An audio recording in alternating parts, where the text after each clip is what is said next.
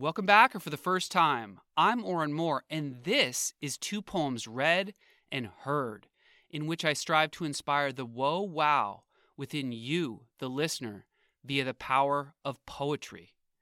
This is not ironic.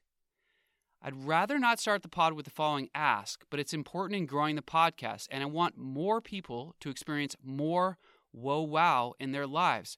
So I ask, in a sped up tone, that today you leave a review for the podcast because as of this pod drop, I only have five reviews on Spotify, even though I've got thousands and thousands of downloads. And one of those reviews is from me. Yeah, I did that. And it's like that. Don't hate the player, hate the game. Whether you're on Spotify or Apple Podcasts or some other podcatcher, if you like this podcast and it gives you that whoa wow, leave a review, preferably five star. Yeah, it's like that. As this will take but a couple moments, will help the podcast grow, and will give you a little hit of dopamine. Dopamine. Yum. For all the teachers and students out there listening, the code word to indicate you got at least this far into the podcast is simile, as in, a simile is like a metaphor. You see what I did there. You do. This podcast episode is dedicated to all the young poets out there just starting to write poetry. Keep doing it, and don't stop unless you want to stop. Now let's get our bags packed for Wondertown as we listen to an announcement from the Wonder Line train conductor. The train to Wondertown departs in 45 seconds. For more about the conductor, please visit orenmore.com.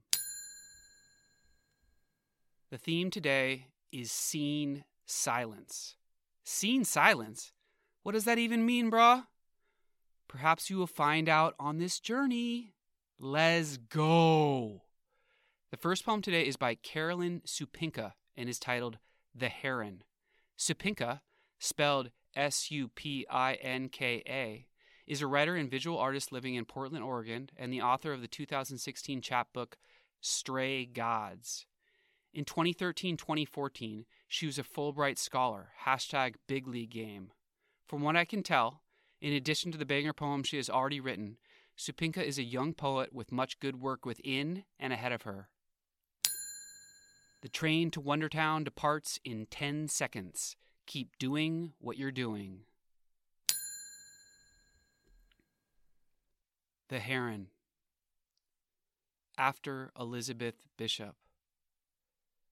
This is the time of year when the wind combs the trees with cool, thin fingers to tug the last leaves loose, like my mother loosening tangles from the nape of my neck. And I remember that negative space exists between the shadows of branches, the mountain's shoulders. Memory expands like the ice lacing the pond seeks its limits. Between the dry bones of fence posts, empty sky is everywhere.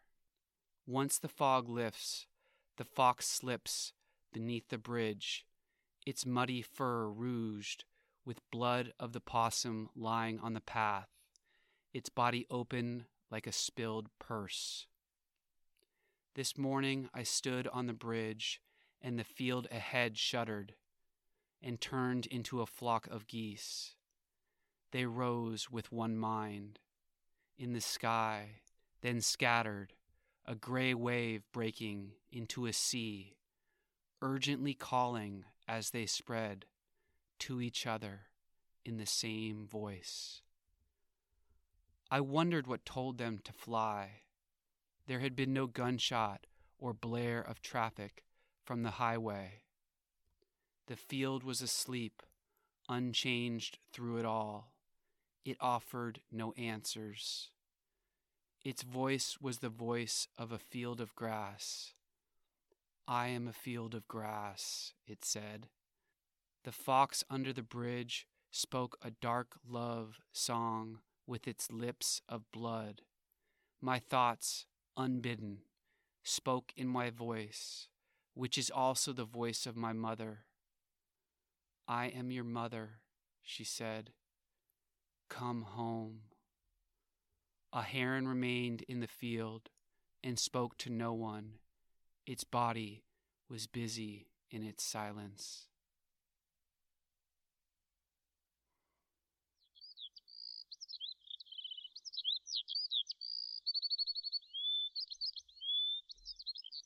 After the title, the poem opens with this italicized line, quote, after Elizabeth Bishop. Elizabeth Bishop is a well known poet, if that still exists, that won the Pulitzer Prize for Poetry in 1956. But this is not necessary to know, nor should it be, for the reader to be positively moved by the poem. To this end, I will only note, upon some reading and in the interest of respecting and shining light on the greats in the field and art of poetry, that the juice found in Elizabeth Bishop's poetry is well worth the squeeze. Like the heron, Bishop's poetry is juicy with arresting, well drawn images that drip into the mind and last there. Check her out. But to be frank and disagreeable, and as it relates to my experience of this poem, I don't care who Elizabeth Bishop is. No, what I care about on my poetic quest to arrive again or stay in Wondertown are the words after the after Elizabeth Bishop italicized opening. And what a combination of words they are. The Heron is a highly visual poem and starts out that way with, quote, This is the time of year when the wind combs the trees with cool, thin fingers to tug the last leaves loose. She then continues with stanzas like, quote, This morning I stood on the bridge, and the field ahead shuddered and turned into a flock of geese. All right, real talk and uncomfortable self appraisal alert. Ding. A weakness of my poetry times is a lack of imagery. Maybe because I'm like, we have pictures and video now. It's not like you have to describe places and things that people haven't seen before back in them roaring poetry times before the invention of photography and television. When your only option for trying to know what a place looked like was by listening to someone describe with words what we can now see with our eyes. Words were the only way to understand something that could not be seen without actually going to the place where it can be seen. Again, for most of human history, there were no photos, videos, or internets.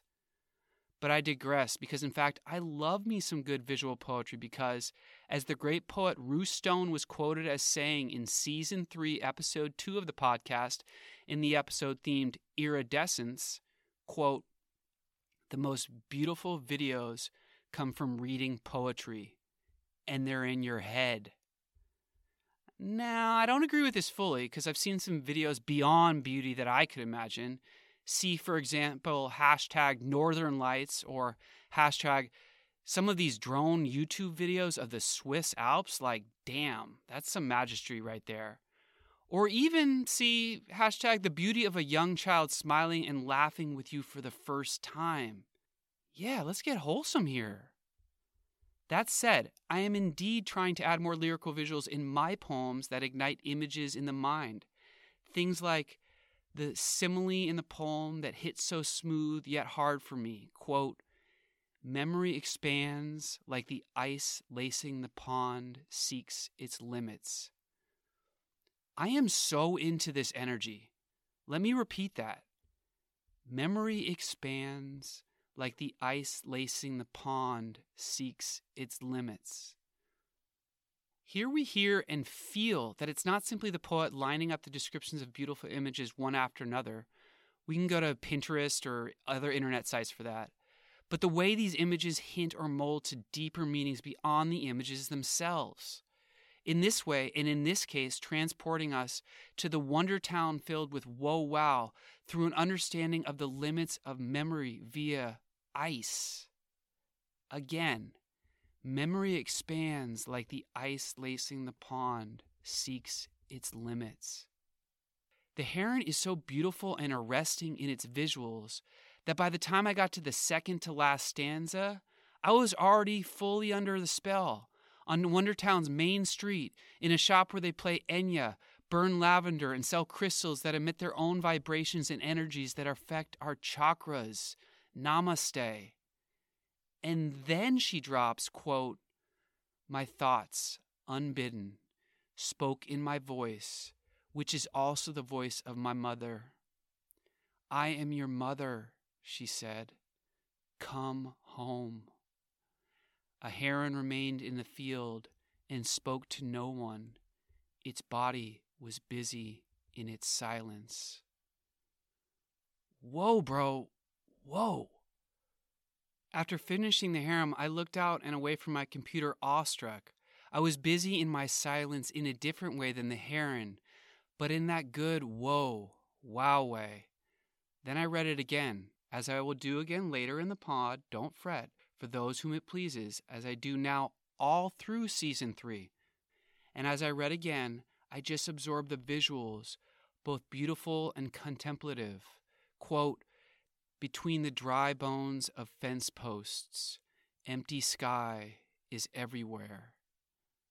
And two, more raw and disturbing, quote, once the fog lifts, the fox lifts beneath the bridge, its muddy fur rouged with the blood of the possum lying on the path, its body opened like a spilled purse.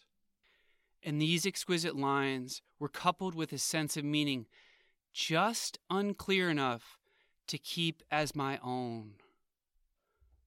But for now, just a heron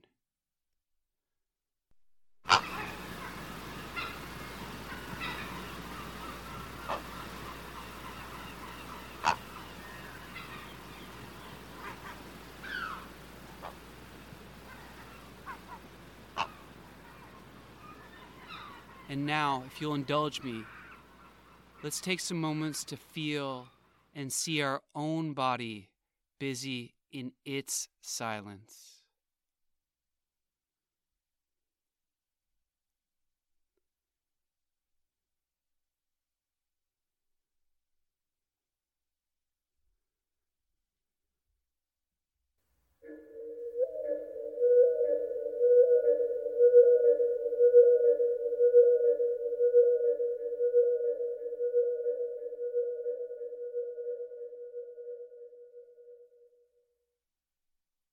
After publishing my upcoming poetry collection titled Broetry, Poetry for the Well Endowed Man, yeah, that's the title, get it! I plan on publishing a collection of poems titled Poems Hunted and Gathered, because I'm fascinated with the ancient past and love to write poems trying to uncover what that reality was like for our ancient ancestors. The title also got that double meaning, which I'm here for. Hashtag layers.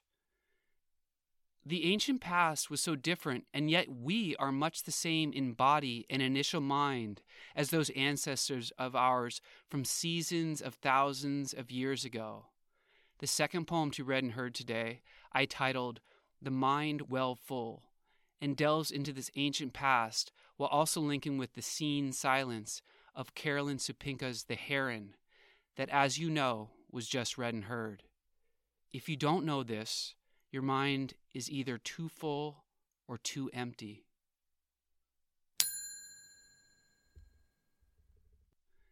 The mind well full.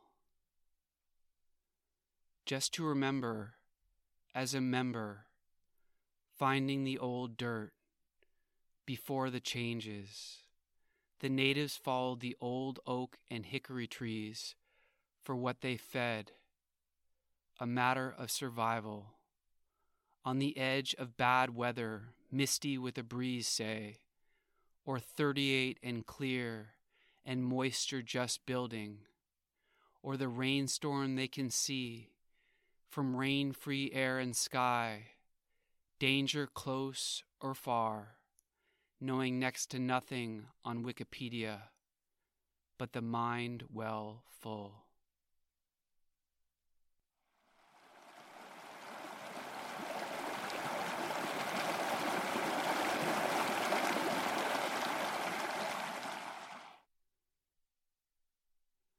What do you see in silence that you cannot see otherwise?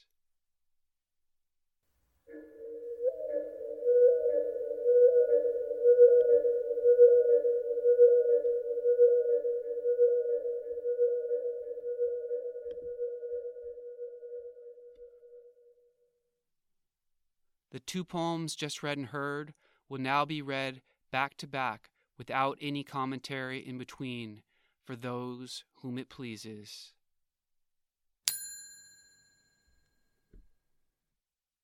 The Heron. after Elizabeth Bishop.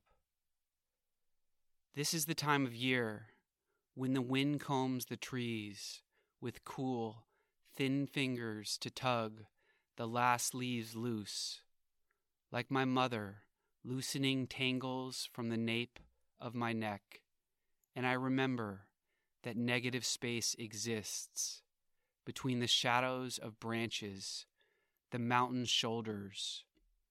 Memory expands like the ice lacing the pond seeks its limits. Between the dry bones of fence posts, empty sky is everywhere.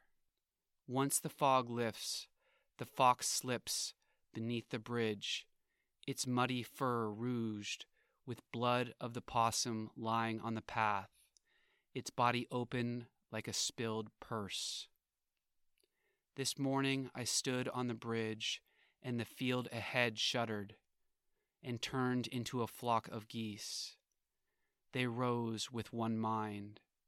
In the sky, then scattered, a gray wave breaking into a sea, urgently calling as they spread to each other in the same voice.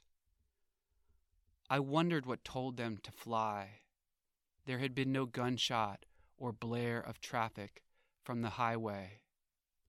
The field was asleep, unchanged through it all. It offered no answers. Its voice was the voice of a field of grass. I am a field of grass, it said. The fox under the bridge spoke a dark love song with its lips of blood. My thoughts, unbidden, spoke in my voice, which is also the voice of my mother. I am your mother, she said. Come home. A heron remained in the field and spoke to no one. Its body was busy in its silence.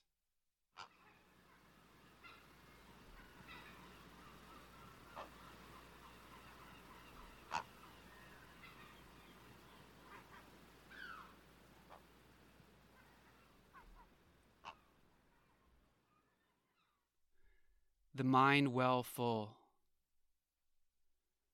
just to remember as a member finding the old dirt before the changes. The natives followed the old oak and hickory trees for what they fed, a matter of survival. On the edge of bad weather, misty with a breeze, say, or 38 and clear and moisture just building, or the rainstorm they can see from rain free air and sky, danger close or far, knowing next to nothing on Wikipedia, but the mind well full.